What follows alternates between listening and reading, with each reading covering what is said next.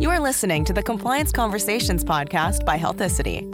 If you work in the healthcare industry, you know how crucial compliance is to your bottom line, your reputation, and the success of your organization as a whole. If this is your first time listening, welcome. A transcript of every Compliance Conversations episode can be found at www.healthicity.com/resources, along with a ton of other thought leadership materials. You can add us to your RSS feed and iTunes, or follow us on Twitter and Facebook. Now, let's get on with the show. Welcome, everybody, to another episode of Compliance Conversations. I'm CJ Wolf with Healthicity, and um, we uh, are glad that you're listening to these episodes. We want to just remind you that um, it's important to uh, subscribe and, and, hit the like button uh, so that others can find uh, this content and that you also don't miss uh, future episodes. So, just a quick reminder there. Today, uh, we're we're going to switch things up a little bit. Um, we've had Nick Merkin on uh, prior podcasts as a guest, um, but today I'm going to be on the hot seat. And so, uh, Nick, maybe we'll just first give you a quick uh, 30 seconds or so to reintroduce yourself. We know you've done it on other podcasts, but um, you know, I know uh, some may have not listened to those other podcasts. So maybe just tell us quickly about yourself, and then we'll let you ask me questions.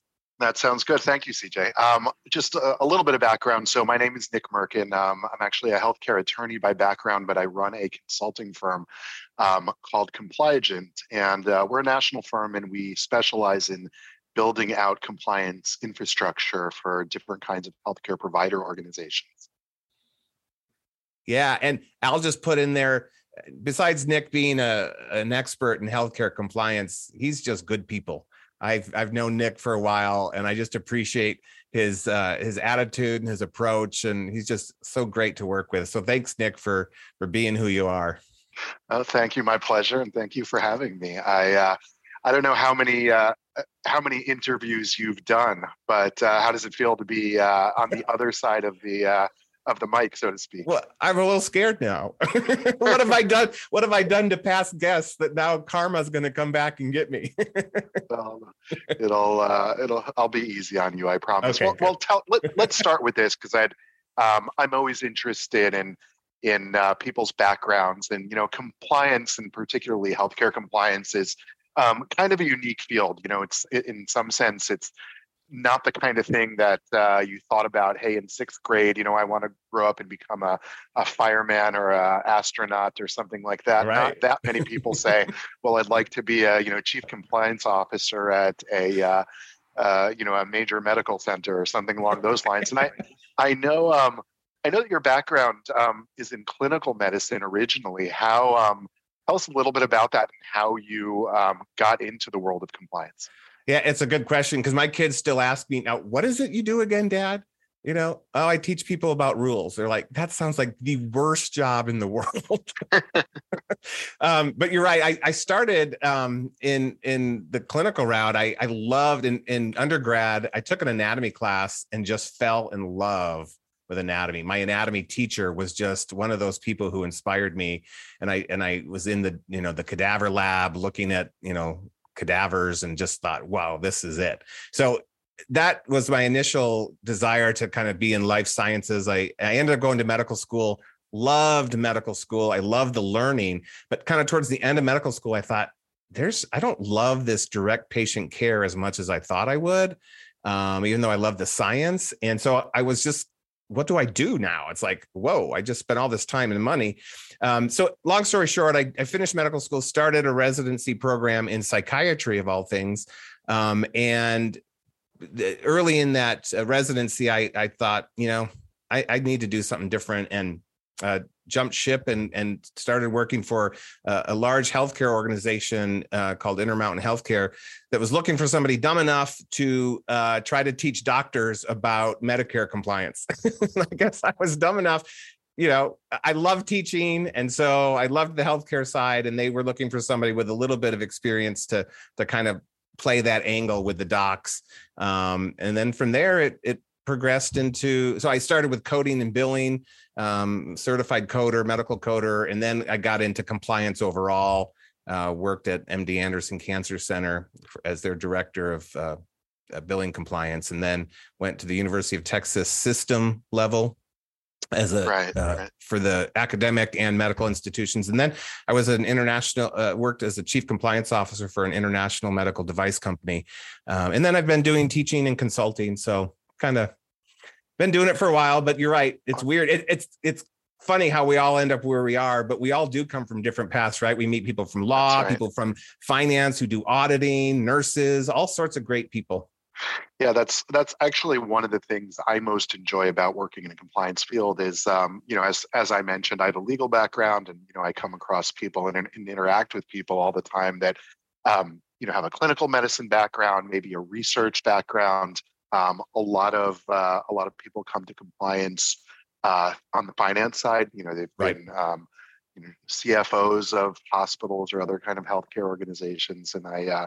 I think you know the the multidisciplinary nature of it, if that's uh, if that's a good way of saying it, is uh, is uh, is kind of one of the things that makes it a really interesting um, you know career path. And you know, like I think kind of like you were saying, uh, life sometimes only makes sense in in reverse, right? Like right. you would uh, you would talk about how you got here, then you know might, might not make a lot of sense, but it does. So you know, so on that, if you had to, uh, you know, I, I want to know a little bit about what you're passionate about within the field. So, uh, you know, maybe a way to ask this is if you had to write a book on a compliance related subject, or, you know, you mentioned that I know you've done some university level teaching on compliance, you know, what would be the subject of that? What would you write about?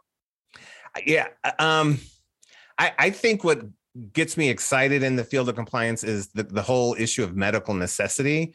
Um, you know, I, have spent time doing all sorts of compliance, HIPAA and coding, all that sort of stuff. But the medical necessity piece for me is exciting because it really is the foundation of healthcare compliance. And what, and what I mean by that is, you know, I know doctors and we've have trained doctors well enough in the documentation rules and in the coding rules that I could get them to write a perfect note for a procedure so that from a coding or a paper review, somebody would read the note, yep, that's the right code.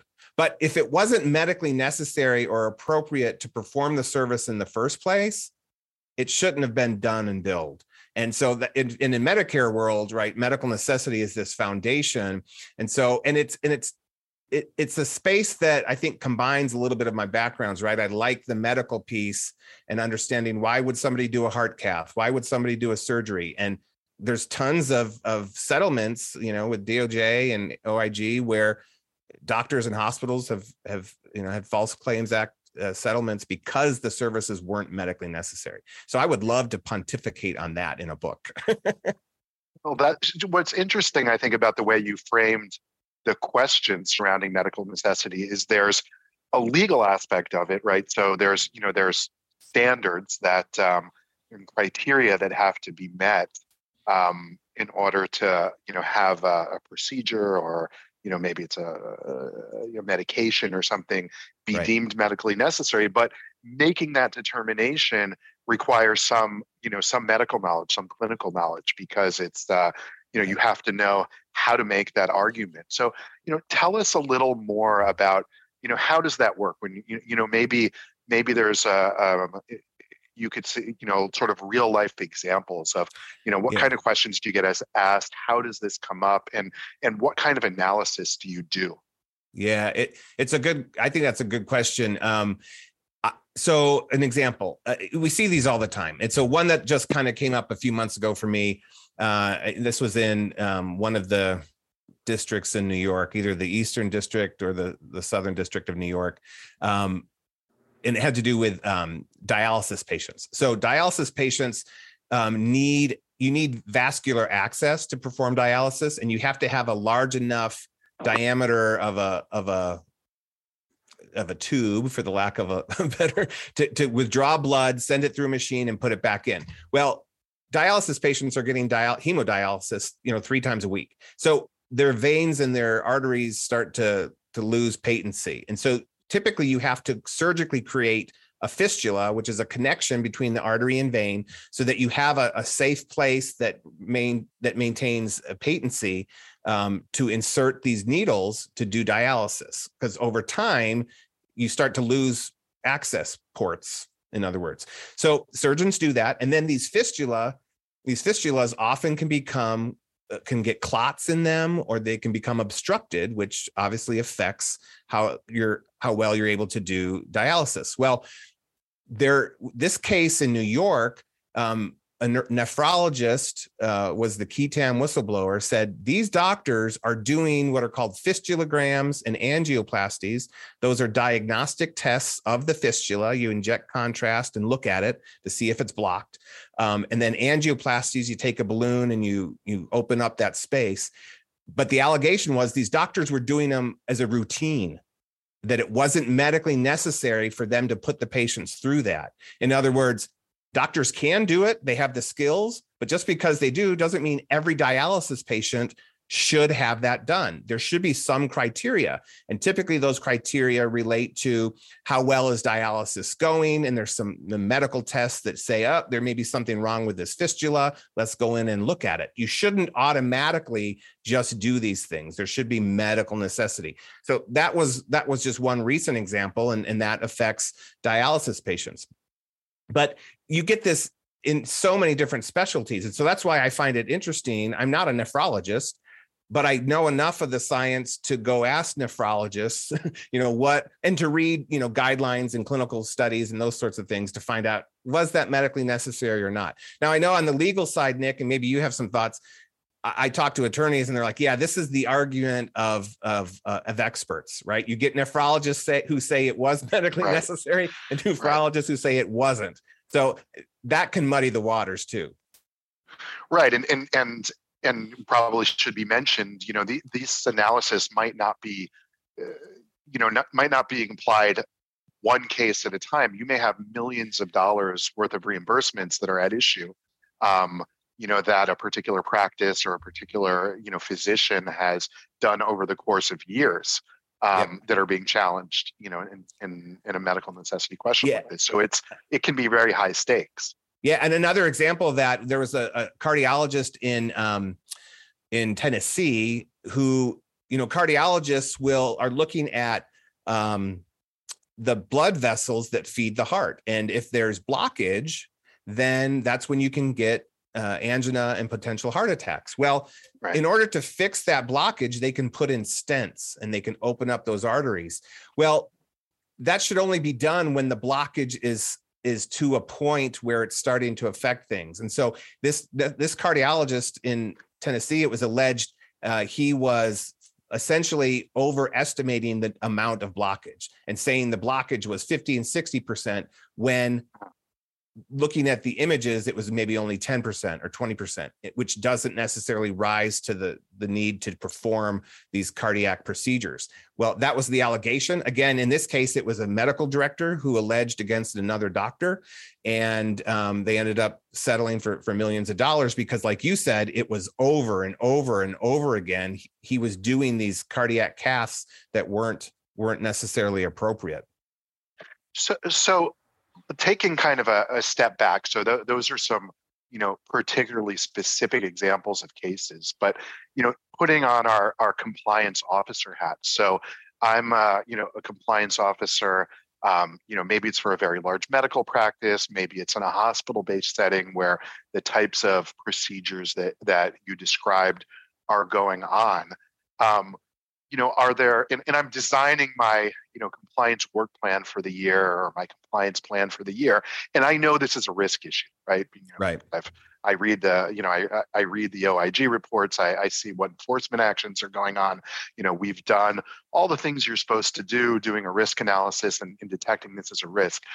Tell me about, you know, what would be your recommendations you know maybe it's from a policy perspective maybe it's from a training perspective maybe it's from an auditing and monitoring perspective what are the kinds of things especially if i'm i'm a compliance officer and you know like we mentioned not not all of us come from a clinical background so we may not have as much sensitivity about this issue or, or really even enough expertise to um, to, to make some of these determinations. You know what, what kind of infrastructure should I be thinking about putting into place?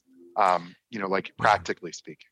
Yeah, I think that's a good point. And I, am glad you prefaced it with kind of this risk assessment because for example, um, one of the issues that came up in, in a prior medical necessity audit was hyperbaric oxygen therapy. This is uh, those hyperbaric oxygen chambers that people enter into to get their wounds treated with this high pressure oxygen. If you don't do HBO therapy, hyperbaric oxygen therapy, that should not be on your risk, right? Even though there's been all sorts of settlements there. So your the, the premise that you started with, I think, is the right one. Do your risk assessment, know what's going on out there, and then find out which of those things are you doing, right? So some of this is data analytics like urine drug screening is a big medical necessity issue right now so do you do urine drug screening and do you do a certain right. volume so i think part of it is knowing what yeah. your business does and what it doesn't do right to to that to your point and, and i think it's a good one i you know often talk to clients about doing those kinds of risk assessments and you know what i tell compliance officers is take a you know know your know your organization's um, revenue streams, right? That's like, right. You should know where money is coming from because risk is generally going to follow money, right? That's right. Financial risks are not the only risks, but they're you know, probably one of the major, if not if not the major compliance risk in any organ in any healthcare organization. Um, and you know, if you're a compliance officer, you may not come from a finance background, but you know you should learn that right sit down with your cfo sit down with the people on the finance side and understand you know what, where are we making our money from and and and pick up on things like wow you know there are certain um, there are certain providers that are making that are you know doing a disproportionate number you know amount of billing um, yep. for you know a particular procedure. You know is that um, you know is that standard? What what's happening at the at uh, you know at a comparable organization across town? Like uh, you know is that something that's going to get picked up on? Um, so i think yeah your, your point is well taken but yeah let me i didn't mean to stop you in in your uh, in your discussion of you know how do i how do i stop it? How do i yeah. mitigate my risk? I, that's i think that comment is is spot on. Um, and let me um, kind of continue with that but i'm going to uh, bait all of you and i'm going to say i'm going to continue with that in a few minutes. We're going to take a short break and then i'll come back and give you my answer to the rest of nick's question if it seems like the oig is constantly making work plan updates it's because well they are who has the time to stay up on all those new changes we do each month, CJ Wolf issues a monthly OIG work plan e-brief to make it easy for you to keep up with all the updates coming your way. Head over to healthicity.com slash resources to check out e-briefs, webinars, blogs, and so much more. Now let's get back to CJ for the rest of this episode of Compliance Conversations.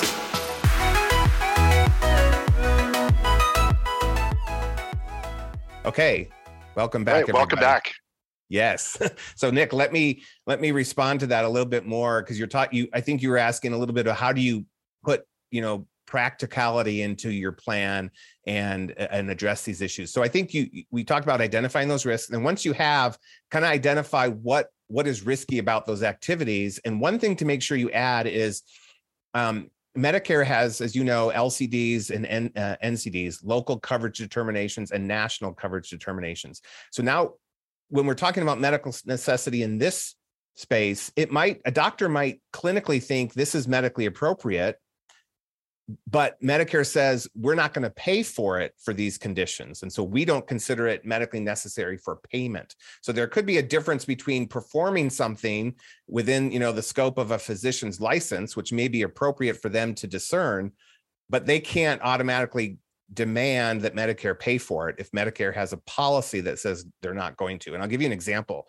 Um, so some um, services like you've probably heard of facet injections and joint injections. These are, you know, for people who have chronic pain in the back and certain areas.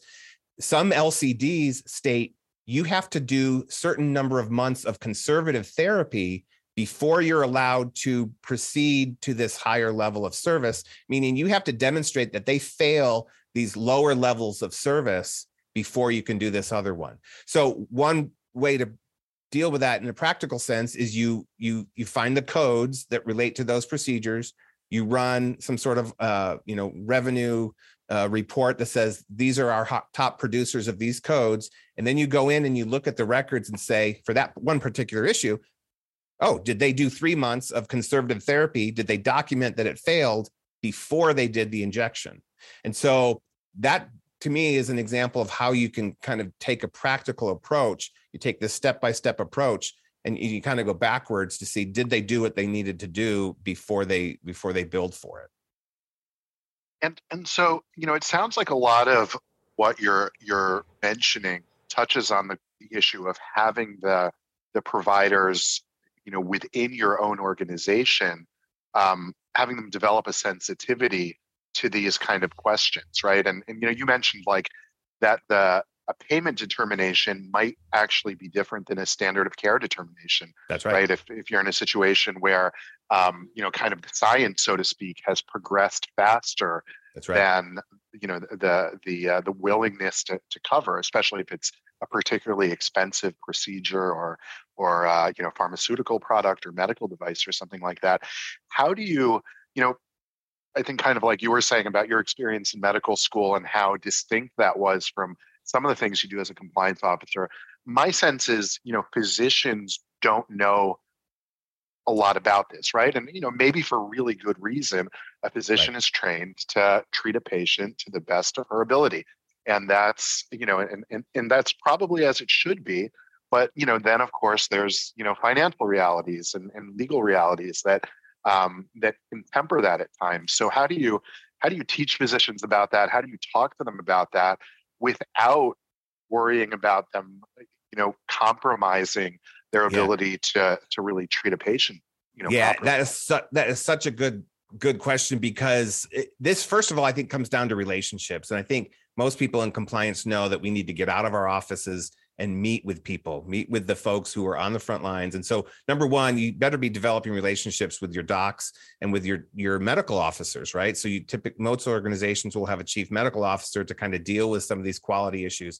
But you're spot on. I usually approach docs with with deferring to their judgment and saying, my discussion today is not to tell you how to practice medicine that is up to you and, and, and, the leadership of our organization of what we're going to do. I'd like to talk to you about what you might and might not get paid for. And that might dictate what you're willing to do in a practical sense. And so, um, you know, I don't want to judge their clinical decision making, but I want them to face the reality that you can't just do services for free. Even if you think it's the best thing, doctor, do you work for free? Would you be willing to do all of this for the next year without getting paid? Do you believe in the service that much that you're willing to do this without getting paid? Sometimes the answer is yes. Sometimes the organization says, This is so important that we are going to put our money where our mouth is, and we're going to do that. But typically, when I drill down to that level, most of them are like, Well, I'm not sure I'm going to do this if Medicare is not going to pay me for it. That changes the dynamic a little bit. And so I try to keep those two issues separate. I try to say, You're the doctor, you're the expert in, in the clinical decision making and no one wants to take that away from you, even Medicare. But what we start to get into now is payment and just like you mentioned nick financial reality is is sometimes reality and you just need to explain to them now we're talking about what you can get paid for oh but right. let me just use this code because i know the guy down the street gets paid for it yeah well that's when you start to worry about the false claims act because if you're using a code that doesn't accurately describe what you did now you're potentially falsifying what you're reporting to the government. So I, I try to divide things by here's the clinical decision making, here's the financial reality. Yeah, I mean, you, you touch on something that that I think is really crucial, and that's you know credibility as a compliance officer. And and you know the way you put it is you know don't sit in your office. You need to you need to get out there and walk the halls and make friends.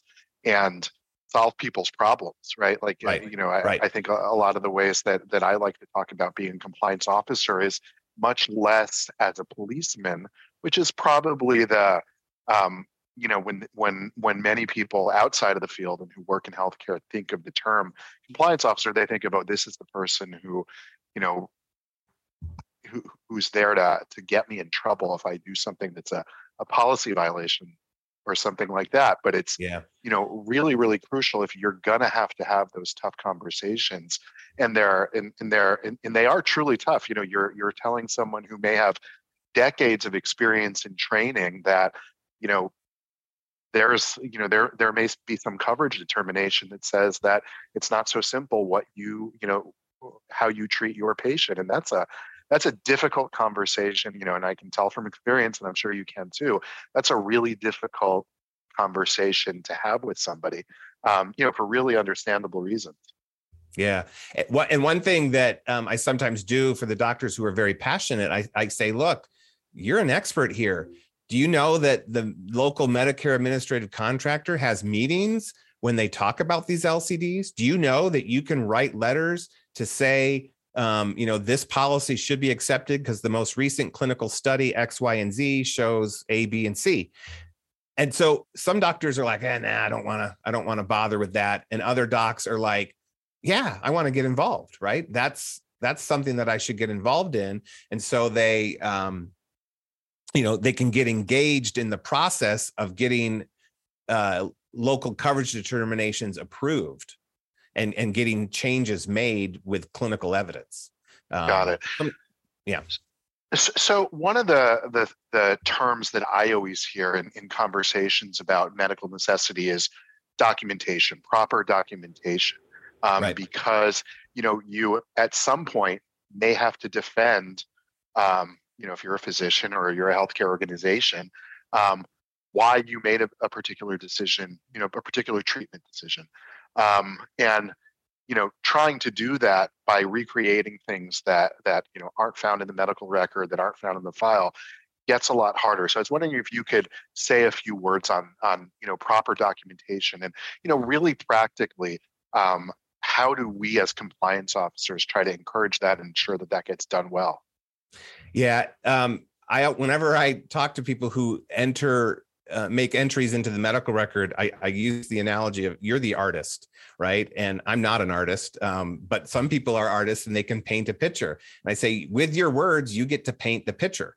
And so be thinking about that, that this service, these medical records may need to be requested to demonstrate that the service was medically necessary. So please paint the picture. I'm not telling you to falsify, but paint the picture in an accurate way. So, in other words, I'll use that example that I used with the facet injections. I would make sure you put in the medical record, you know, Mrs. Smith is on her fourth month of conservative therapy X, Y, and Z. She has seen no improvement in in this therapy. The next uh, appropriate option is to do the injection. So you've painted the picture in the medical record for somebody who's going to read that um, potentially to to demonstrate that you met that requirement of medical necessity, which is failure of you know concert less uh, less invasive and, and, more conservative therapy first before you right. went on to this next procedure. So including that. So I, would like to use the term paint the picture, right? Paint it in a way. And sometimes docs are like, well, that should be obvious, right? Because they're in a hurry. They're just documenting stuff. So it is a balancing act. I don't expect them to to teach an auditor, you know, in a in a medical record everything they learned in medical school, but you could lead people in an appropriate way to say, look, I met X, Y, and Z. You know, the requirements say I need to do these things, and you put that in the documentation. And maybe you even get um, ancillary uh, uh, providers to do some of that work, meaning nurses, um, you know, PAs, nurse practitioners. So that's not necessarily the doc, but you could review the records and say, you know, based off of these last three months, this is this is what the next step is. Yeah, and, and to build on what you're saying, I think you know one of the things that's important to teach people is, you know, you may say, well, I don't need to be so detailed about this today because if somebody were to ask me tomorrow, um, I'm familiar enough with the case and, and I could talk about it. But you may have to have this conversation two years and thousands of patients yes. after you've made that, you know, made that treatment decision. And not only are you not going to remember that colleague who was in the room with you, well, that person may be long gone.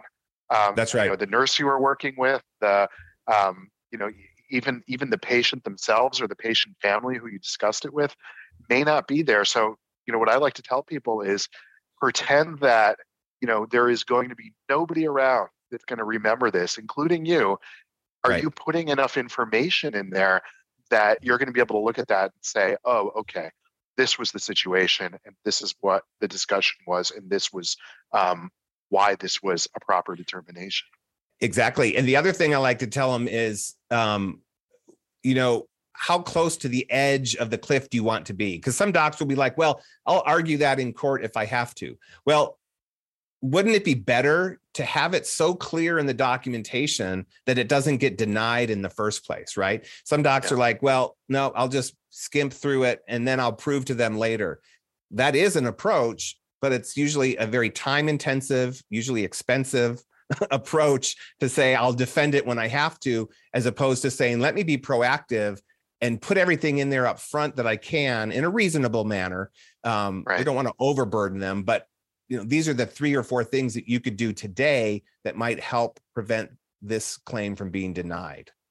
Got it. So let's let's talk a little bit about the future and the evolution of um, really the field of medicine and, and, healthcare compliance in particular. I think we're, um, you know, it's it's it's almost a platitude that we're that we're you know standing at a time in history in, in medical history where there's you know advances um, you know telemedicine digital health um, you know in, within the the field of pharmaceuticals within the field of medical device that things are advancing really really quickly in terms of available treatments and and, and the standards of care.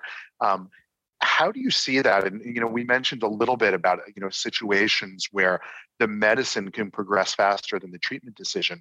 Um, you know how how do you address that challenge if you're you know a, a, healthcare organization you know whether you're a physician a compliance officer working with that organization it seems to me something that um, you know is a, is a challenge that's going to become more and more acute as the years go by I think you're right. Uh, and one example is personalized medicine. So, you know, years ago, if a woman had breast cancer, all breast cancers were treated the same way.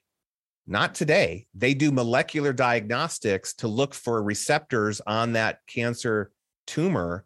And now you have, under breast cancer, you have all of these dis- different subtypes molecularly because you want to find out that type of receptor will respond to this kind of medication. That one won't. And so that's personalized medicine. It means you're you're going down to the genetic level to identify it. And it's it's it's really the next um, and we're already in it but it's the next major phase of medicine. Why is that important from a compliance standpoint? Well you if you if you follow DOJ uh, and settlements, you'll see how many fraud settlements have happened because of genetic testing right? So people hear really the lay the, the layperson hears genetic testing, it's the newest thing, and they hear it on the news, and that's exciting, and it is. The science is really cool.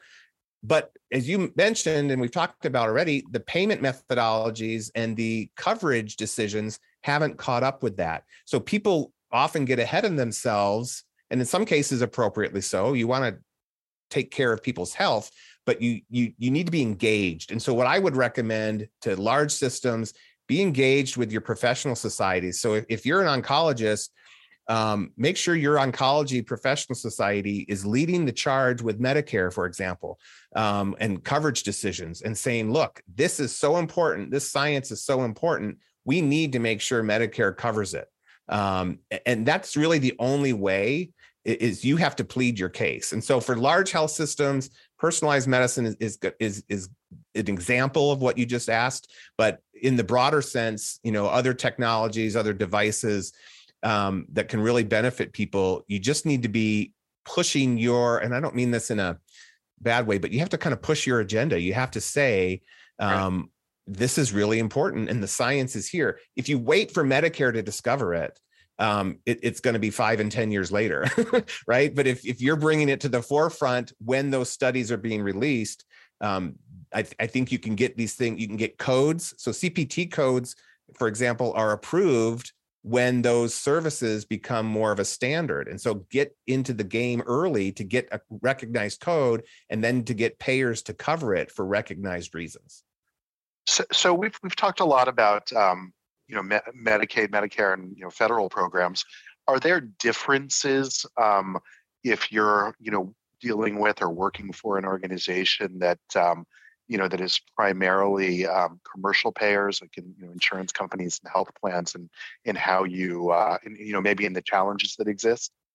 I think so. I think the risks, you know, because of the laws that are out there, are generally federally focused, like the Federal False Claims Act um, you know, is for federal payers, Medicare, Medicaid, CHAMPUS, all these government payers.